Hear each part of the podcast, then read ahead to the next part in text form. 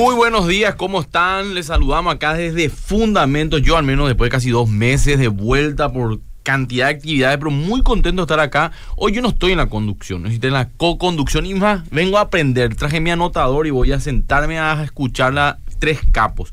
Hoy en la conducción está el pastor Luis Salomón. ¿Cómo está, pastor? Buen día, Pastor Adolfo. Buen día a toda la audiencia. Sí, realmente es un privilegio y un placer volver a estar aquí en la cabina de radio con el programa Fundamentos todos los sábados a las 8 de la mañana. Estamos muy felices de poder compartir. Y bueno, de entrada ya le invitamos a la gente a participar con sus mensajes a través de el número 0972 201 400 por WhatsApp 0972-201-400 y en la fanpage de Obedira también se está transmitiendo en vivo este programa, así que ahí también pueden interactuar, pueden interactuar dejando sus mensajes. Y bueno, y para motivar en voz a la gente que mande sus mensajes, no mensajes de saludos solamente, gracias por los saludos. Queremos que nos diga de dónde nos está escuchando y emitas una opinión del tema o hagas una pregunta a los panelistas. Eso esas personas que hagan eso van a participar del sorteo de un libro. Voy a regalar un libro mío que no tiene nada que ver con el tema de hoy, pero creo que le va a ayudar, le va, le va a decir que es Ladrón en el Éxito. Entonces al final del programa vamos a estar sorteando o regalando, mejor dicho, un libro a la audiencia que mande el mensaje con opiniones o preguntas para nuestros panelistas. Y ese libro van a retirar después la librería de Más que Vencedores en tres semanas. Pero vayamos ahora con los invitados, que es un lujo realmente. Hoy tenemos al profesor Víctor. ¿Cómo está, profesor? ¿Qué tal, pastor Adolfo Salomón y también Isaac? Un gusto realmente estar acá con este tema muy interesante y muy pertinente para lo que vivimos como cristianos y como iglesia. Sí, eh, también le tenemos eh, aquí en la radio, en la cabina, como invitado muy especial a un querido amigo que es parte ya también del equipo y es alumno del CEMTA. Este año está terminando se quiere preparar para ir a seguir capacitándose en el extranjero. Está soltero todavía, creo, o, no. Ya está comprometido. soltero y peligroso. Bueno, muy bien. Querido Isaac, muy buenos días, bienvenido. ¿Qué tal? ¿Cómo estamos? Un gusto estar de vuelta. Eh, bueno, tremenda promoción y publicidad que me acaban de hacer. ¿eh? Ojalá funcione. y si estamos de vuelta, queremos compartir un tema que es un poco difícil de entender realmente porque muchas veces lo simplificamos. Entonces queremos esclarecer un poco y tratar de dar luz en cuanto a esto. Bueno, hoy el programa se llama, se titula El cristianismo y el postmodernismo. La pregunta, como dijimos fuera del aire, es primero definir en palabras entendibles, ¿verdad? ¿Qué es el postmodernismo? Y a partir de ahí empezar a desarrollar lo que es el programa. ¿Y por qué tiene que importarle eso a un cristiano? Eh, profesor Víctor, si quieren Claro. Normalmente nosotros en nuestro contexto latinoamericano y también en el contexto estadounidense etiquetamos todo lo que es el posmodernismo de una forma bastante negativa. Normalmente le caratulamos como el que trajo todo el relativismo moral, el que trajo todos los males que tenemos en la sociedad. Y le solemos poner etiquetas, solemos decir, bueno, el postmoderno es aquella persona que vive nomás por vivir, vive sus emociones, el, el hoy, y no le importa luego mucho cómo va a vivir. Pero como bien dijiste, ¿qué podemos entender por esto? ¿Quiénes son los que le representan? ¿Qué es ser una persona postmoderna? Y como podemos ver luego, el postmodernismo es una palabra compuesta, está el post y el modernismo o modernidad. Entonces, el postmodernismo podemos decir que es un desencanto, ahí Isaac nos va a explicar después un poco mejor, un desencanto por la modernidad y un movimiento intelectual y social que se manifiesta en nuestra actualidad y que no es tan fácil de definir justamente.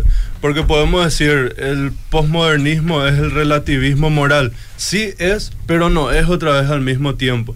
Podemos decir que el posmodernismo es dar rienda suelta a tus sentimientos, a tus pasiones, que sería el hedonismo.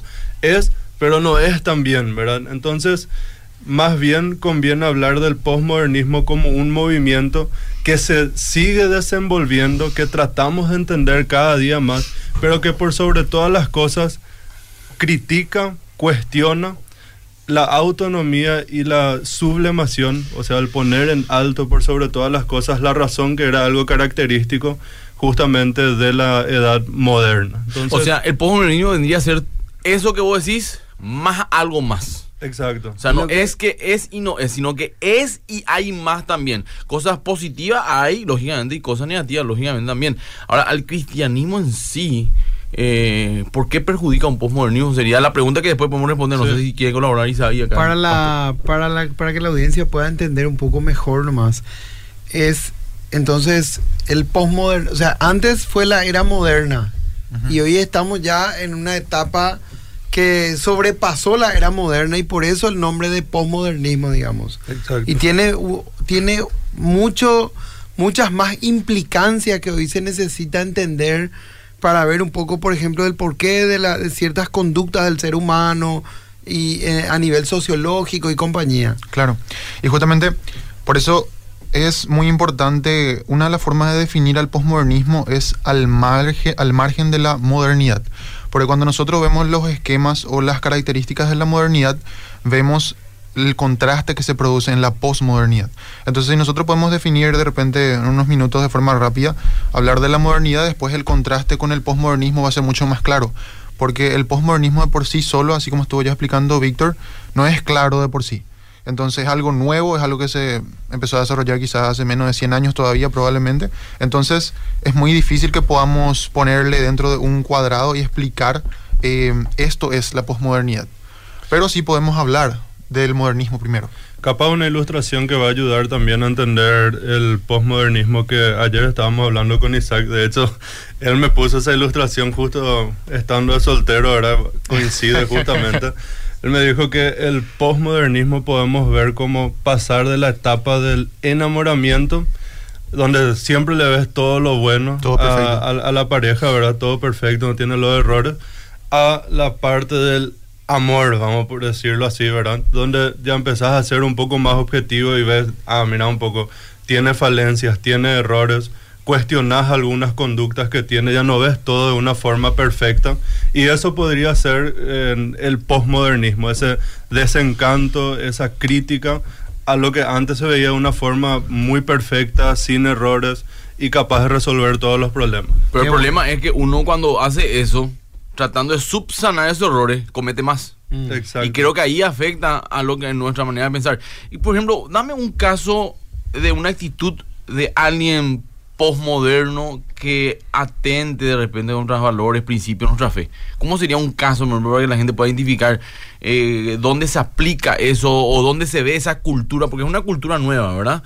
Eh, sería bueno, por ejemplo, para que la gente pueda entender, ¿no? Y generalmente nosotros solemos agarrar una conducta como eh, en la que relativiza, vamos a decir, o dice, bueno, tu verdad puede ser verdadera, mi verdad también puede ser verdadera, y el famoso, eh, está interesante lo que decís, estoy de acuerdo, eh, pero la verdad que yo pienso distinto y pienso que lo mío también está en lo cierto. Podríamos usar eso, yo creo, como una ilustración bastante característica de lo que es el posmodernismo. Otras Quizá- cualidades que podemos citar rápido es, por ejemplo, el rechazo hacia las instituciones, la desconfianza hacia el gobierno, la desconfianza hacia la iglesia. eh, toda figura de autoridad es rechazada por la visión posmoderna. También Entonces, puede ser el tema de que, por ejemplo, hoy en día a las nuevas generaciones les cuesta mucho sujetarse a una autoridad, por ejemplo. sí, Es lo que está...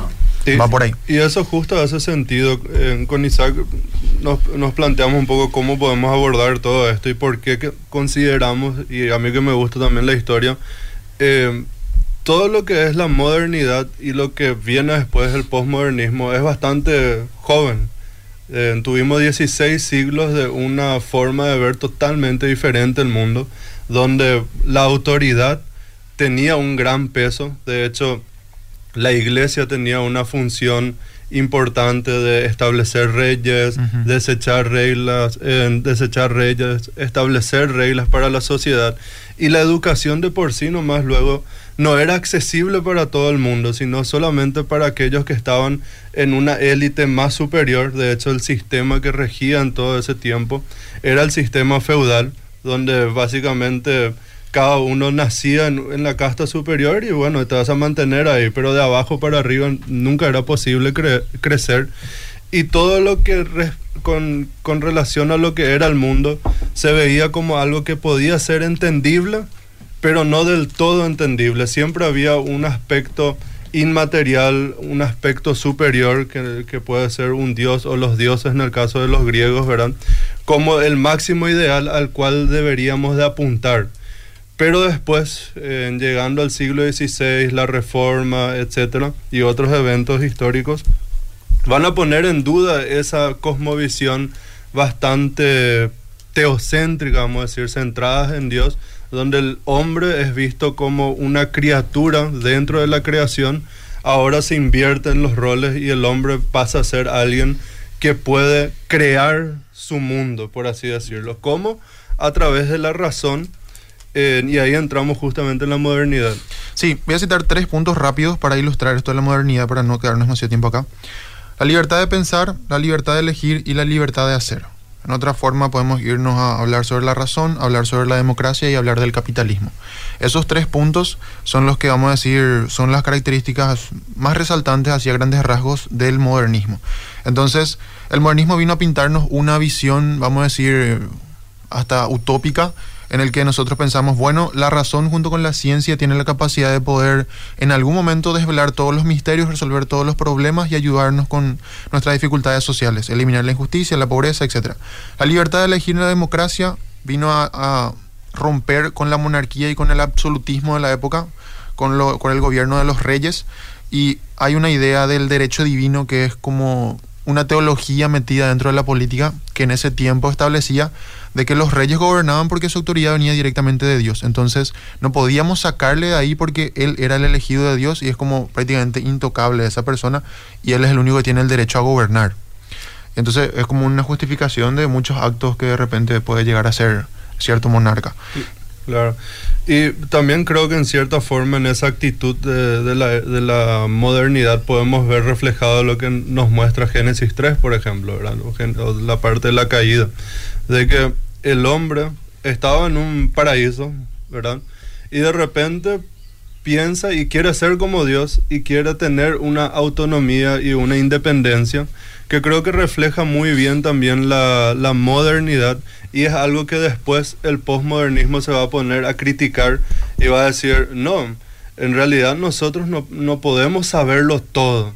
Es imposible conocer completamente al mundo, que era justamente lo que creían los, los modernos, vamos a decirlo así. Eh, y de ahí también todos los, temas teológicos que tenemos donde se cuestiona la autoridad de la Biblia, donde se ve eh, explicaciones religiosas como mitos, eh, etcétera. Y el último punto, el que estaba citando hace rato, la libertad del hacer. El capitalismo vino a romper el sistema feudal. El sistema feudal era una división triple de la sociedad. Los señores, eh, los, el clero y el resto, la, El los pueblo. plebeyos. Sí. Los plebeyos. Y vos nacés en esa categoría y no podés cambiar, tipo, no podés ascender ni nada. Entonces, el capitalismo vino a vender la idea de, che, mientras vos más te esforzás, vos trabajás, vos vas a ir ascendiendo, vos vas a ir progresando. Entonces, esta es la liberación de esa opresión que tiene el feudalismo. Entonces, todo eso pintó la modernidad y fue como traer el cielo a la tierra por ahí. Sí. Y eh, las personas creyeron de que realmente nosotros podemos ser libres completamente, tomar completamente, completamente nuestras decisiones y que la razón y la ciencia nos iban a llevar al progreso, vamos a decir, que tanto anhelábamos. Sí. Eso es la modernidad. Y básicamente después lo que, lo que va pasando es que vamos desarrollando tecnologías, vamos mejorando en, en la parte científica, pero a la par de que vamos mejorando también nos vamos dañando, ¿verdad? Y ahí viene el tema de las guerras mundiales que, que, que se presentaron en la historia, que justamente llevó a que llegue una época que se llamaba el romanticismo, donde empezaron ya a cuestionar esta idea de que en la razón lo puede explicar todo y que el hombre lo puede desarrollar todo y es autosustentable, etcétera, ¿verdad? Y de ahí eh, podemos decir que esos eventos son como disparadores que hacen que eh, después otros pensadores empiecen a cuestionar este tema de la razón, especialmente con uno de los temas que es la metanarrativa o el gran relato, que básicamente son historias que van configurando la forma en que nosotros vemos el mundo. Eh, y ellos empiezan a decir, no, en realidad esas historias que configuran el mundo son una historia del montón. Y yo puedo también tener mi historia, mi gran relato que me funciona a mí, o podríamos decir, yo puedo tener mi propia experiencia que configura mi realidad. Y bueno, en consecuencia de eso empezaron a cuestionarse todo para atrás, ¿verdad? Eh, eh, disculpame que sea sim- metanarrativa. meta- simplista, quiero ser un poco ahora. en pocas palabras, el posmodernismo es el relativismo de todo y la falta de respeto a la autoridad. ¿Y qué nos afecta eso? Que la Biblia es absoluta, no es relativa. Segundo, que también eh, la autoridad de la Biblia es cuestionada por culpa de una estructura religiosa que lastimosamente eh, nosotros conocemos que hace años está haciendo muchas veces cosas mal, ¿verdad? Pero ¿cuál es el punto? ¿En qué nos afecta en eso? ¿Verdad? Que es cuestionado todo lo que nosotros creemos muchas veces eh, por la nueva tendencia cultural. Ahora, tiene su lado positivo también, lógicamente. ¿Cuál es el lado positivo de eso? Que es cuestionado todo. O sea, ya nada es también absoluto. También de nuestro lado creo que beneficia. Como dijiste, en un momento dado, si el hombre puede solucionarlo todo, crearlo todo, racionalmente todo, y si la ciencia va avanzando y todo va a ir mejorando por eso, entonces eh, tendríamos que estar en el paraíso ahora, ¿verdad? Claro. Y estamos cada vez peores. Estamos aquí, justamente estamos hablando de tu viaje, ¿verdad? Si no viene la, una bomba atómica, yo viajo Sí. para estudiar, ¿verdad? Estamos en un mundo donde no sabe qué puede pasar. En un mundo donde la ciencia avanzó de manera increíblemente fuerte. Y no mejoró la cosa. Creo que hasta está empeorando. Antes ocurrió una guerra en 1800 en Europa y ahí era la guerra. Hoy eh, en Rusia con Ucrania explota una guerra y todos estamos realmente metidos eh, directa o indirectamente porque puede pasar cualquier cosa. El ser humano está irremediablemente caído. O sea, Y- esto demuestra que la Biblia tiene razón. Exactamente. Y cuando a medida que pasa el tiempo y avanza las, avanzan cosas como la ciencia, la medicina y un montón de tecnología que hoy el mundo ha implementado, se ve que la decadencia moral aparentemente es cada vez mayor, ¿verdad? Ahora, eso no tiene, no, es un problema que avance eso, hay que aclarar. El problema es el hombre. Claro. Claro. el problema está donde está el hombre, porque también ahí está la semilla de Dios, ¿verdad? Entre El- todo, el, el sí. que somos creadores también muchas, en muchas cosas, ¿verdad? La imagen del Señor siempre está, en la, la imagen de Dios siempre está en la vida del ser humano, pero eso no significa que el ser humano haya dejado cada vez más de lado a Dios, a su creador, pero a la vez, en contrapartida, eso da más lugar al trabajo que la iglesia hace con la predicación del Evangelio, porque la gente llega hasta un punto y se da cuenta de su necesidad de Dios. Claro, tratando de de repente resumir en palabras más sencillas, como, o sea, obviando la palabra metanarrativa, que quizá de repente a alguien le pueda sonar muy abstracto. O sea, A la mí idea, me suena algo así como el metaverso más o No, no, no, menos. no. la idea de una historia que englobe o explique todo eh, y le dé sentido a nuestra existencia, vamos a decir de forma general, es rechazada por el posmodernismo. Entonces, para poner el ejemplo, la idea del cientificismo, de que la ciencia lo puede todo, o lo va a explicar todo, o lo va a, va a eliminar todas las enfermedades, todas las desigualdades, vamos- va a poder ayudarnos a poder vivir dentro de una sociedad más justa y equilibrada, esa idea es utópica. Y esa es una, vamos a decir, una especie de metanarrativa dentro de la ciencia. Se lleva a un extremo las, los potenciales que la ciencia tiene. O sea, un científico honesto ya no usa más esa, digamos, frase, o sea, esa meta na- Claro, narrativa. sí. Pero la mayoría no. Entonces, ese, ese posmodernismo critica esa metanarrativa. Mm. Y en ese sentido, nosotros estamos de acuerdo como Claro. creyentes, porque la ciencia obviamente no lo puede todo. La idea de que la democracia viene a solucionar todos nuestros problemas no es cierto. Los políticos encontraron nuevas formas de de repente hacer corrupción y nuevas formas de manipular al pueblo. Entonces, el error de la utopía está en obviar el pecado en el ser humano. Es, Porque nos muestra un ideal, pero se equivoca de que el hombre está torcido y entonces ese ideal nunca es realizable, porque el hombre lo corrompe al final. totalmente. Entonces en la teoría puede ser muy lindo todas las visiones que puedan proponer las metanarrativas o los relatos grandes, pero no son realizables. Un amigo me dijo a nivel político, no, ni, ni- ni- eh, ahí le aplicó el postmodernismo, le mando saludos, no voy a decir quién es, ¿verdad? Pero me encanta debatir con él porque está leyendo mucho. Lo malo es que está leyendo solamente un tipo de postura, ¿verdad? Eh, cristiano. Bueno, el punto es que me dice justamente, no, no, ni tan tan ni muy muy, ¿verdad? Ni el, qué sé yo, comunismo es tan malo, ni, ni la democracia es tan buena. Justamente hablándolo como así, ¿por qué? Le digo, ya, y al fin y al cabo vos diste la respuesta exacta. Donde hay un ser humano, lastimosamente ya Sí. terminó de ser el, el- el- el ideal. ¿Por qué? Porque en nosotros está ese pecado original, que lo corrompe todo al final. ¿Por qué? Porque el hombre, el problema, el hombre alejado de un Dios.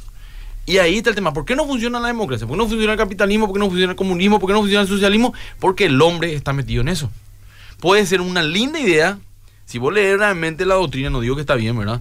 Eh, De, de mar y todo eso, bien, bien, así, digamos, románticamente, hasta te vas a decir, qué bueno, qué lindo, encontraron la fórmula. Pero sin embargo, fue el- lo que más gente mataron, hubo demasiada corrupción. Eh, la otra había una serie de. eh, una serie, ¿verdad? No es una serie, un pedazo de serie decía, lo que más le gusta a un zurdo, no sé cuánto, es el dinero, no sé qué dijo, no sé si conocen la serie ese de Pablo Escobar, no sé qué. Bueno, el punto es, el hombre metido es el problema. ¿Y por qué? Porque el hombre vive en pecado. ¿Y por qué vivimos en pecado? Porque somos orgullosos, porque estamos lejos de Dios, porque estamos lejos de sus preceptos. Entonces ahí también hay otro programa de más de verdad, el problema del mal y todo eso, ya sabemos ya la historia. ¿verdad?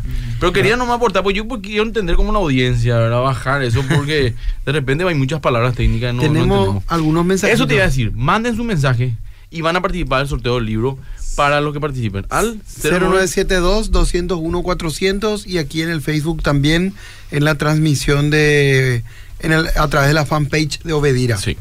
Bueno, hola, mi nombre es Pedro Santos. ¿Cómo adaptar esa corriente, dice, o sistema a la Biblia y cómo no caer en un, a un anacronismo? No sé si la persona realmente entiende lo que está tratando de decir, pero teniendo en cuenta algunos pasajes de la Biblia, sabiendo que la Biblia se basa, o, o la, la narrativa de la Biblia se basa en una sociedad más antigua, me gustaría saber las opiniones de ustedes. Después una persona relata un poco la, la, la experiencia con, con un joven. Bueno, bendiciones hermanos, un joven me dijo que sus problemas son diferentes, por ende no puedo pasar como... Por, por ende no puedo pasar como usted o pensar como usted debería haber, a lo mejor dicho, ni pensar. Las situaciones del día a día ya son diferentes, me dice. Yo tengo mis salmos y mis tristezas. Y después aquí una persona eh, eh, nos pide que por favor hab- hablemos de Cristo, dice. O sea que yo creo que esto tiene un motivo por el cual estamos hablando en este programa. Sí. Me gustaría Sí. un poco que podamos decirle a este señor Emilio que se dirigió con palabras un poco mal educadas aquí en el WhatsApp del por qué nosotros tenemos que tocar estos temas aquí. Yo creo que es importante, o sea, acá hay algo central. Nosotros estamos en un contexto en el cual nosotros nos movemos. Ahora estamos en el siglo XXI, donde vivimos en una época tecnológica, vivimos en una época donde todo está globalizado y nosotros necesitamos entender la época en la que vivimos para poder hablar de forma adecuada y conectar con la gente.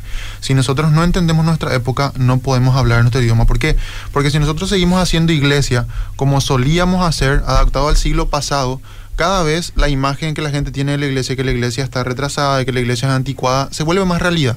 Me acuerdo que antes de las misas de, de- de católicas, en un tiempo, ponerle acá en Paraguay, el, el país se paraba y le daba la espalda a la congregación. Y toda la, todo el, el desarrollo de la misa era en latín. Sí. Sí. Hasta ahora, y yo conozco iglesias que hacen en latín. Pero bueno, pero- Algo, algo también por qué es lo que es importante este tema y por qué tiene que ver con Cristo, por qué tiene que ver con la iglesia, es que el postmodernismo critica lo anterior, la modernidad y todo eso, y con eso también nos da un espacio nosotros en cómo podemos interactuar con, con- con nuestra cultura, ¿verdad? Por ejemplo, en la modernidad podríamos bien decir, bueno, eh, Jesús es el único camino, pum, ya terminó ahí, ¿verdad?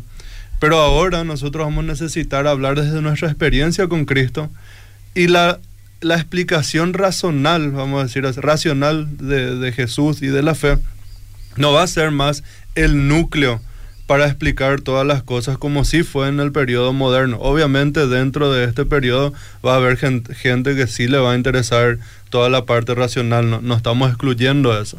Pero hablando de la gente más, más joven, la experiencia que tengo con, con Cristo, la narración, la historia que yo tengo que contar um, de la experiencia que tuve con Cristo, va a ser fundamental para poder llegar y justamente este cuestionamiento hacia la tradición anterior me permite a mí decir, no, no todo es independiente, autónomo y, y que puede sustentarse por su cuenta, sino que necesito de algo más, ¿verdad? El posmodernismo cae en el relativismo, donde cada uno tiene que construir eso de una u otra forma, ¿verdad? Pero como cristianos ahí nosotros podemos hablar de que sí, necesitamos ser iluminados de algo y ese algo es Jesús, ¿verdad? Mm.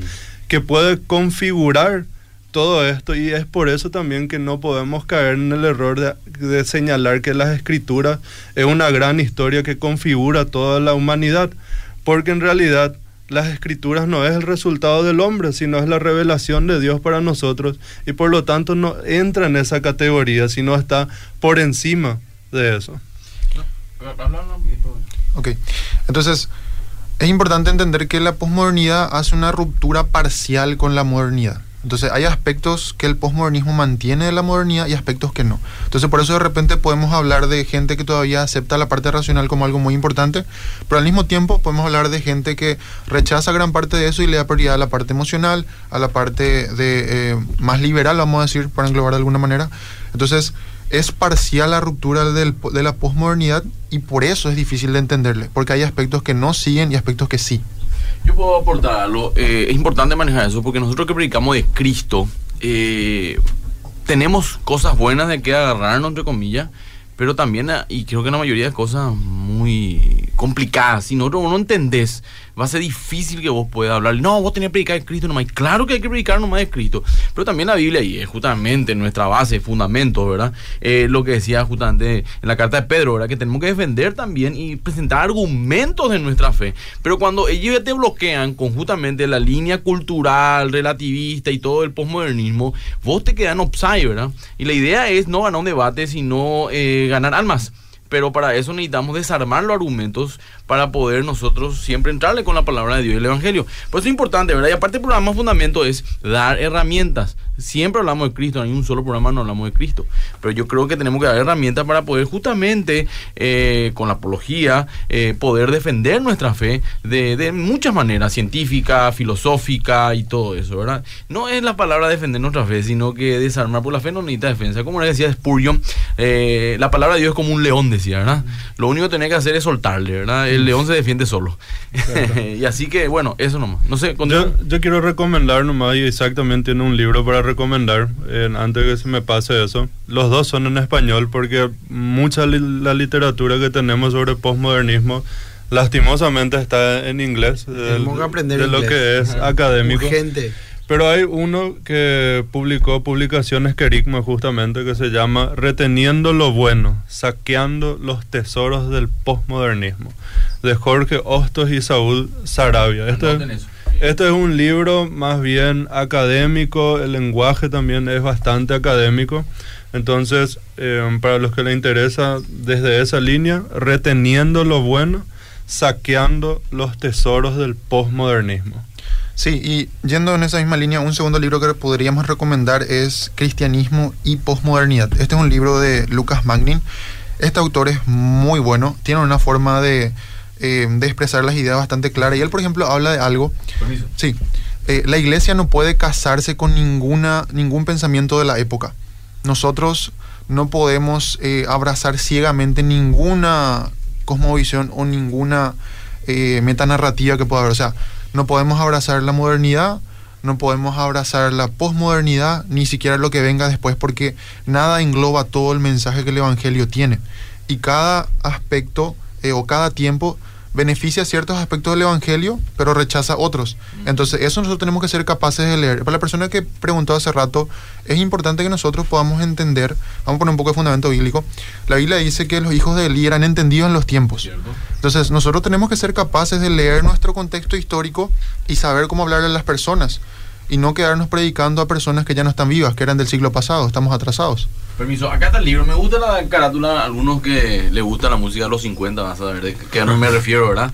Es muy, ¿cómo se llama? Eh, parecido a lo que la tapa uno de los discos de los Beatles, ¿verdad? Nadie se tropieza, ¿verdad? Pero así, ¿verdad? Brennan porque, Manning. porque justamente quiere hablar. Lucas. Eh, la rebelión de los santos, cristianismo y postmodernismo, Lucas Y acá lo advierte, cuidado, este libro es muy peligroso. Así que, muy interesante, hay que, hay que aprender las cosas. Lógicamente, la, la, la Biblia es nuestro principal libro, ¿verdad? Siempre nosotros basándonos en la Biblia. Lo que estamos dando es nada más que argumentos. Eh, ¿Hay algunos mensajes, pastor? Varios. Dale, vamos, a leer. Bueno, Vamos a empezar leyendo lo que está en Facebook. Tenemos algunos saluditos. Aman- Amanda Carrera dice buenos días. Dios los bendiga. Víctor Martínez, un abrazo, nuestros queridos pastores. El hombre siempre busca algo o alguien a quien creer. Y ahí está Jesús entregado por nosotros como un regalo y listo para cambiar y mejorar la vida de todos. Carmen Centurión dice, claro, lo que necesitamos en este tiempo y en este caso es ser entendidos en los tiempos. Luego los mensajes de WhatsApp. eh,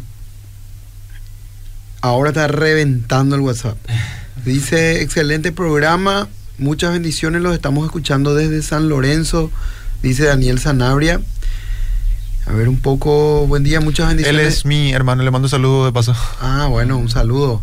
Buen día, muchas bendiciones. Estamos en una época más que el posmodernismo, la cual muchas veces el cristiano mismo, el propio cristiano tergiversa y quiere adaptar cosas del mundo a su relación con Dios, cambiando la mentalidad de otro y siendo de tropiezo para muchos. Yo creo que justamente por eso es importante conocer lo que estamos tratando de hablar. Eh, buen día, excelente programa. Realmente no hay ningún sistema de este mundo que sea perfecto. Todo es una utopía. Por eso debemos cuestionarnos todo y estudiar todo para comprender las circunstancias de la vida. Geopolítica, apologética, filosofía, etc. Lo único incuestionable es la palabra de Dios. Si bien en la época feudal, por ejemplo, el poder era absoluto e incuestionable, hoy muchas veces es utilizado por la misma iglesia que solo Dios quita y pone reyes. Y esto se aplica a las autoridades políticas que realmente están lejos de la voluntad de Dios. Es muy importante lo que hacen en su programa. Debemos estudiar de todo y retener lo bueno de acuerdo a la voluntad de Dios. Bendiciones, sigan adelante. justamente hablar de eso. El posmodernismo podemos aplicar en la política, en la cultura, en la filosofía, Sí. eh, en todo. O sea, es muy, muy, muy, muy amplio. Eh, acá es solamente definir los conceptos nomás más- y características, porque después podemos hablar de que hay eso en la política, en todo eso. Y también lastimosamente, y digo lastimosamente porque no entró lo bueno, sino lo malo dentro de la iglesia. ¿Verdad? Y ahí está el tema. No yo, sé, creo que en la, yo creo que en la iglesia podemos ver el posmodernismo capaz como tres tipos de fe, vamos a decir así. Eh, la fe cómoda, la fe emocional y la fe desconfiada, ¿verdad? Entonces, creo que el posmodernismo cuando se infiltra dentro de la iglesia afam- a- aparece el famoso eh, y no le juzgue, solamente Dios puede juzgar, ¿verdad? Yo hoy no le siento a Dios, entonces probablemente Él no está. O enfatizar mucho en ciertas cosas, ciertos atributos de Dios, por ejemplo el amor. Dios es amor, Dios te ama, no importa lo que hace, Él siempre te va a abrazar y te va a aceptar otra vez. Eso es Eh, sí. O Y no, Dios te acepta tal y como tal y como estás, es famosa frase que se usa hoy. Hasta eh, hasta ahí. Pero eso no significa Claro. que Dios te- que Dios no te quiera cambiar, ¿me explico? Decía más Lucado en su libro, esa parte más. Dios te ama tal como soy. Y yo ya me asusté porque más Lucado me gusta, mira.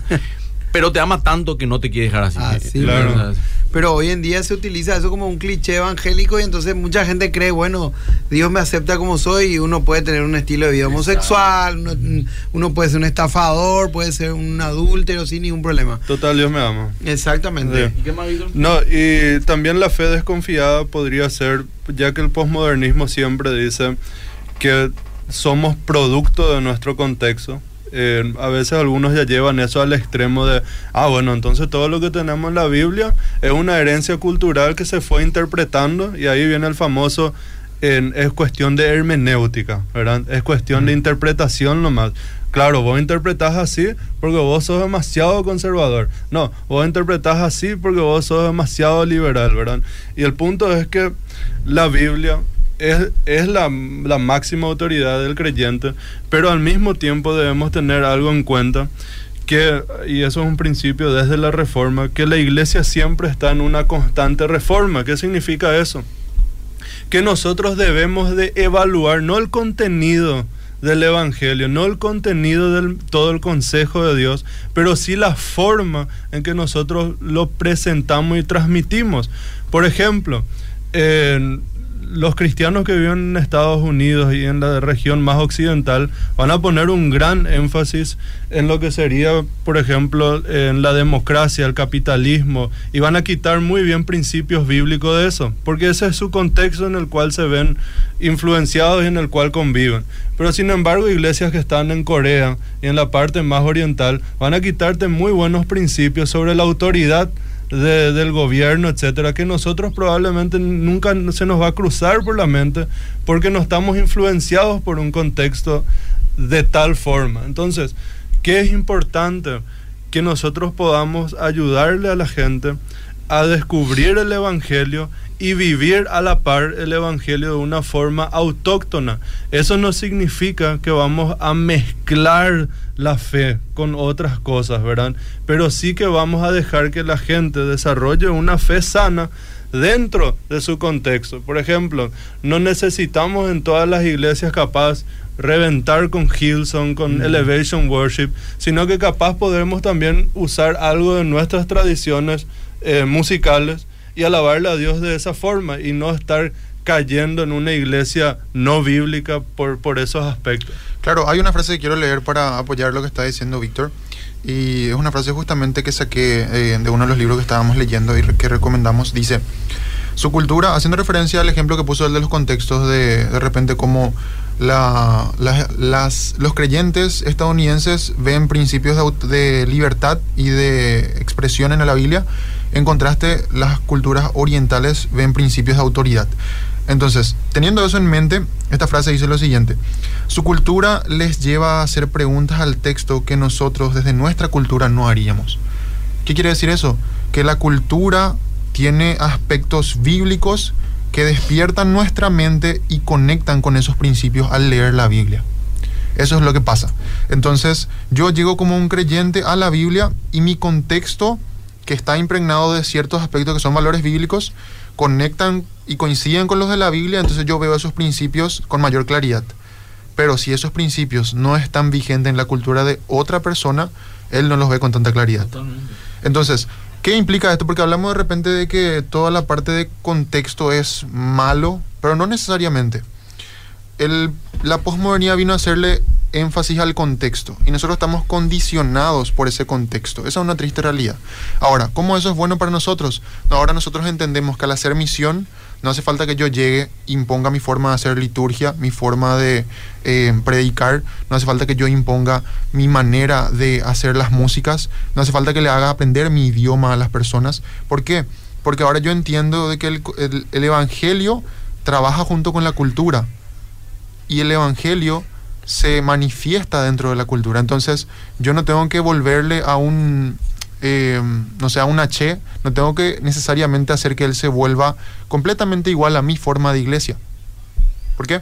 Por el hecho de que el Evangelio va a trabajar con su cultura y va a encontrar forma de expresarse culturalmente dentro de su pensamiento. Entonces, la contextualización es muy importante y eso es un beneficio del posmodernismo para nosotros. Y eso es importante saber valorar y apreciar. Tremendo. ¿Puedo leer algunos mensajes? Dice, muy buenos días, Fundamento. La conmovisión bíblica encaja perfectamente con quienes somos cristianos. Nuestros problemas del por qué el mundo está como está y cuál es la solución. No hay otra conmovisión que dé respuesta tan clara, que dé respuestas tan claras. Jesús tiene sentido y su palabra es ancla firme sobre el cual puedo construir mi vida. Bendiciones. Eh, después dice, buenos días, pastores, bendiciones desde Filadelfia, Chaco Central, desde Radio Resplandor FM en sintonía. Buenísimo el programa de cada sábado y es también súper interesante. Dice Diego Román, buen día, excelente el programa. Y sí, el postmodernismo cambia mucho, inclusive la forma de aprendizaje. Comparo mi época de colegio con la de ahora, por ejemplo, dice. Quiero participar del, soltero, del sorteo del libro. Buenos días hermanos, Dios les bendiga. Siempre la apología es una buena herramienta para dar argumentos a lo que queremos hablar. Porque yo les hablo de Cristo a los muchachos, pero ya te salen con argumentos y ahí sale, sale el entendimiento de lo que ustedes están enseñando. Yo, eh, de lo que ustedes enseñan, dice. Entonces, a ver un poco más. Bendiciones, gracias por las enseñanzas y quisiera ganar el libro, dice Alicia Talavera y deja sus tres últimos números de cédula. También eh, aquí una persona dice, buenos días, Fundamento, escucho el programa todos los sábados, muy interesante el tema de hoy. Es importante utilizar también la mente para razonar y derribar argumentos que se levantan en contra del conocimiento de Dios. Dios nos dio la mente no solamente para las matemáticas, dice Gustavo, y deja sus tres últimos números para participar del sorteo del libro. Está muy buena la programación, dice aquí una persona. Bendiciones a ustedes, está genial el programa, muy interesante lo, el tema que están tocando. Estoy aprendiendo algo nuevo hoy al escucharles desde mi trabajo y quiero saber cómo zafar muchas veces del posmodernismo. Y si me pueden ayudar en esto, soy Arnaldo de Luque y deja sus tres últimos también para participar del sorteo del libro. Yo no, yo no sé si zafar del posmodernismo. Creo que eso es imposible. Pero eh, más bien, ¿cómo puedo aprender del posmodernismo? ¿Cómo puedo evaluar el posmodernismo? Y porque el tema de ser, y lo que dijo Isaac hace rato es tan importante, el tema de ser entendidos en el tiempo. El posmodernismo es algo que tenemos hace cuántos, en 40, 50 años máximo, 60, ¿verdad? Entonces es algo muy joven, es algo que se está desarrollando todavía.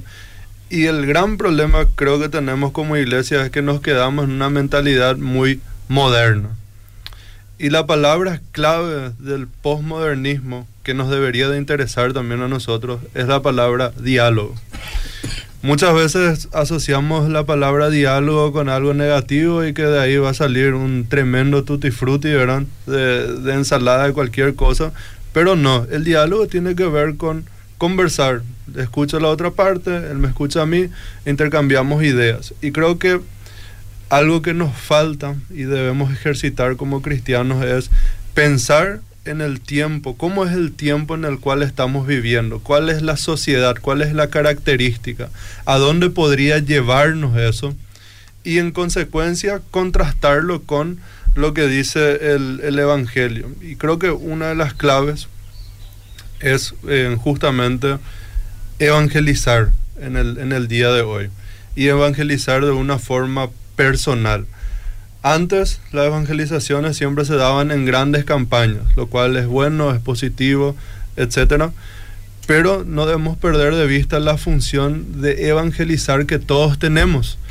Eh, la evangelización no debería ser algo que solamente le compete al que es súper carismático y por naturaleza nomás luego habla mucho. O como se suele decir, el que tiene llamado evangelista. Pastor, yo no tengo ese llamado. Claro, entonces la evangelización en realidad es una disciplina espiritual que todos nosotros deberíamos de ejercer como creyentes y desarrollar. Para algunos es natural orar mucho tiempo y no tienen que ejercitarse tanto pero para otros evangelizar es el lado donde sí tienen que ejercitarse más. Es interesante, o sea, siguiendo en esta línea, él estaba hablando, mencionando la idea de ser entendido en los tiempos. Y Daniel, por ejemplo, para poner otro texto bíblico en capítulo 1, versículo 19, 19 al 21, habla de cómo em, ellos también eran entendidos en los tiempos y el rey dice por ellos mismos de que en todo asunto de sabiduría y de conocimiento que el rey les consultó, los encontró diez veces superiores a todos los magos y encantadores que había en todo su reino. Daniel estuvo allí hasta el año primero del rey Ciro. Entonces, el punto acá es de que ser entendido en el tiempo a nosotros nos ayuda a poder leer la situación, saber cómo construir puentes con nuestra cultura, cómo llegar y saber qué criticar también.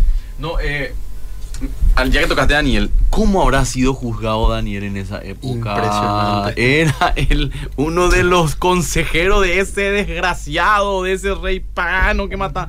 Imagínate, pero ¿cuál era la diferencia entre Daniel y el pueblo? Que Daniel y todo el mundo, ya sabemos ya cuál era su situación. Eran sabios, eran gente que amaba a Dios, eran gente no claudicada, pero eso no veía el pueblo. El pueblo jugaba nomás. Y estaban instruidos otra vez en la, en la cultura de ese entonces. O sea, no, eh, no es que solamente consumían Biblia, vamos a decirlo así, ¿verdad? Sino que aprendían también todo lo que estaba alrededor. Usaban su entorno para poder hacer su trabajo. Exacto. Y creo que algo que también podemos enfatizar como iglesia en un periodo postmoderno es el tema de comunidad. Eh, nosotros hablamos siempre de que la fe cristiana no se da de una forma individualista, sino que se da dentro de la comunidad. Entonces, transmitir esta idea de una comunidad de fe donde juntos aprendemos de las escrituras, donde juntos nos animamos en la fe, donde juntos crecemos en el conocimiento y en la estatura de Cristo. Creo que es algo que necesitamos enfatizar, que necesitamos mostrarnos también con una visión de puente en un sentido no y eso es tan importante aclarar porque tan fácil solemos agarrar estas palabras como algo, ah, se va a secularizar la iglesia. No, sino vamos a entrar en diálogo. Vamos a ir, capaz, por ejemplo, vamos a ir a universidades y a, armar conversatorios, donde simplemente exponemos temas en base a las preguntas cruciales que, que, todo el ser humano tiene, por ejemplo, de dónde vengo, a dónde voy, qué es lo bueno, qué es lo malo, es esta vida todo lo que hay o hay algo más después, que son preguntas que todos nosotros nos hacemos, más allá de los hechos, más allá de los conocimientos, al final de nuestras vidas, siempre lo más importante son estas cuestiones que involucran las relaciones. Y algo muy bueno que el postmodernismo nos da, voy a citar tres cosas que podemos combinar en uno. Uno es la experiencia espiritual, otra cosa son los sentimientos y otra cosa son las experiencias personales. O sea, espiritualidad, experiencia personal y sentimientos son tres puntos que están dentro del posmodernismo, que se encuentran también dentro de la cosmovisión cristiana y nosotros ahora podemos aprovechar para poder dialogar. Víctor hace tiró una idea de que ahora en el evangelismo podemos hablar nuestra experiencia. Eso es lo que nos permite la posmodernidad. Ahora nadie te puede decir tu experiencia personal no es válida no es correcta. No, no puede. ¿Por qué? Porque justamente de eso trata la posmodernidad. No puede ser dogma nomás, pero claro, sí es válido, puede ser nada. No podés imponerle al otro, pero vos podés contar tu historia y podés influenciar al otro desde ahí. Entonces tu experiencia de hablar, cómo vos te convertiste, cómo fue tu experiencia con Jesús. El antes y después, como dice. Sí, puede ser un medio para evangelizarle a la persona y para alcanzarle. Entonces tu espiritualidad ahí no puede ser rechazada, no puede ser anulada y no puede ser descartada. Y sí, ahí por ejemplo podemos usar como el judo, me ser jiu-jitsu. Vos, vos te condita. Arte marcialista. Arte marcialista. Ellos usan la fuerza del otro para poder hacer sus, lógicamente, llaves técnicas. y vencer. Entonces muchas veces es, bueno, ya que estamos hablando de respetamos mi verdad, yo mi verdad, bueno, te voy a contar la mía y escuchar nomás. Y ahí le tiramos también los versículos de paso y sabemos que la palabra de Dios nunca vuelve vacía. Pero quitamos el momento. Pastor eh, Luis. Le mandamos un gran saludo a el grupo de oración de los sábados a la mañana de la iglesia Más que Vencedores Lambaré. Nos avisan que están también en sintonía. O sea que pausaron la oración para escuchar el programa. Mucha gente está escuchando el programa, Pastor, el Pastor Juan Cruz, le mando saludos, también Dani. Hoy quiero mandar un saludo especial, no tiene nada que ver, pero que esto queda grabado, después van a decir, no sé, cualquier fecha que es el cumpleaños de mi papá. Hoy es el cumpleaños de mi papá. Ah, sí, y realmente un milagro cada año porque él está enfermo ya hace muchos años. Muchas felicidades para don Emilio 82 de la Sierra. Inclusive hoy de acá yo me voy al hospital, él está internado hace cinco días, pero ya gracias a Dios creo que se está recuperando y espero que hoy le den de regalo la alta, ¿verdad? Porque queremos pasar. la vida de ese varón. Pero un regalo. Ahora, nuevamente volviendo al tema, hay algunos mensajes porque tenemos que ir. Tenemos varios y tenemos pocos minutos ya para ir cerrando el programa. Bueno, Carmen Centurión envía un mensaje muy interesante. Eso, pastor, porque ya no es solo Jesús te ama. Vieron que antes la evangelización estaba más relacionada, Jesús te ama, tiene un propósito para vos y compañía. Hoy, la verdad es que cuando vos le predicas a una persona, te argumentan, o sea, te bombardean con argumentos, dice. Si Dios existe, ¿por qué tal cosa? ¿Por qué la ciencia, la pobreza, la maldad, etcétera? Gracias por traer un poco de luz y traer herramientas. Saludos desde Buenos Aires, dice Carmen Centurión. Qué lindo Buenos Aires. Caco Pereira envía saludos también. Caco en algún momento estuvo también por aquí. Creo que él está estudiando en el centro, ¿verdad? Sí. Lili Cantero, buen día pastores, bendiciones. Aquí eh, un perfil de Macetas Areguá pide el número de teléfono de Obedira para enviar los mensajes. Ya le pasamos. También, a ver un poco, mucha gente enviando saludos, queriendo participar del sorteo. Gustavo y Sandra Ferreira dicen buen día, quiero participar del sorteo, por favor anótenme y deja sus tres últimos números. Pina Haidar dice buen día, quisiera participar del sorteo. Aquí en WhatsApp tenemos varios saludos. Vamos a seguir leyendo un poquitito. Mucho, mucho, A ver, a ver. Aquí dice bendecido día para todos. Es reconfortante escucharles desde Villa Aye. Estoy escuchando, quiero participar del sorteo. Hola, muy buenos días, escuchando desde mi trabajo. La ayuda que están dando es tremenda, dice. Y dejan también su cédula para participar del sorteo. Bendiciones Radio Bedira, interesantísimo el tema que a veces pasamos desapercibido, dice. Que esto se va infiltrando dentro de la misma iglesia. Excelente programa, me encantaría participar del sorteo, dice Adelaida Torres. En realidad nosotros podemos casi tocar dos a tres programas todavía sobre este tema porque hay algunos pilares del postmodernismo, por ejemplo, que, que todavía no tocamos. Por ejemplo, todo este tema de la deconstrucción social, mm. el tema del lenguaje, el tema de los poderes y cómo eso supuestamente influencia en cómo vemos este mundo y cómo nos condiciona. El tema del yo, cómo me percibo a mí mismo, ¿verdad? Entonces todos esos temas son muy importantes para poder entender todo esto. Pero más allá de eso, un, un gran problema que tiene también el postmodernismo es el, el hecho de que es contradictorio en sí mismo, en un sentido de que yo no puedo afirmar una verdad y al mismo tiempo decir que la otra verdad del otro puede ser igualmente válida. Porque la verdad de por sí sola es nomás luego discriminatoria, por usar esa palabra, o es excluyente. La verdad es una sola. Ahora, nos puede parecer que vamos descubriendo más verdades, porque suelo ilustrar así que la verdad es como esta, una gran mesa sobre la cual hay un mantel y yo voy estirando el mantel y cada vez puedo ver más la mesa.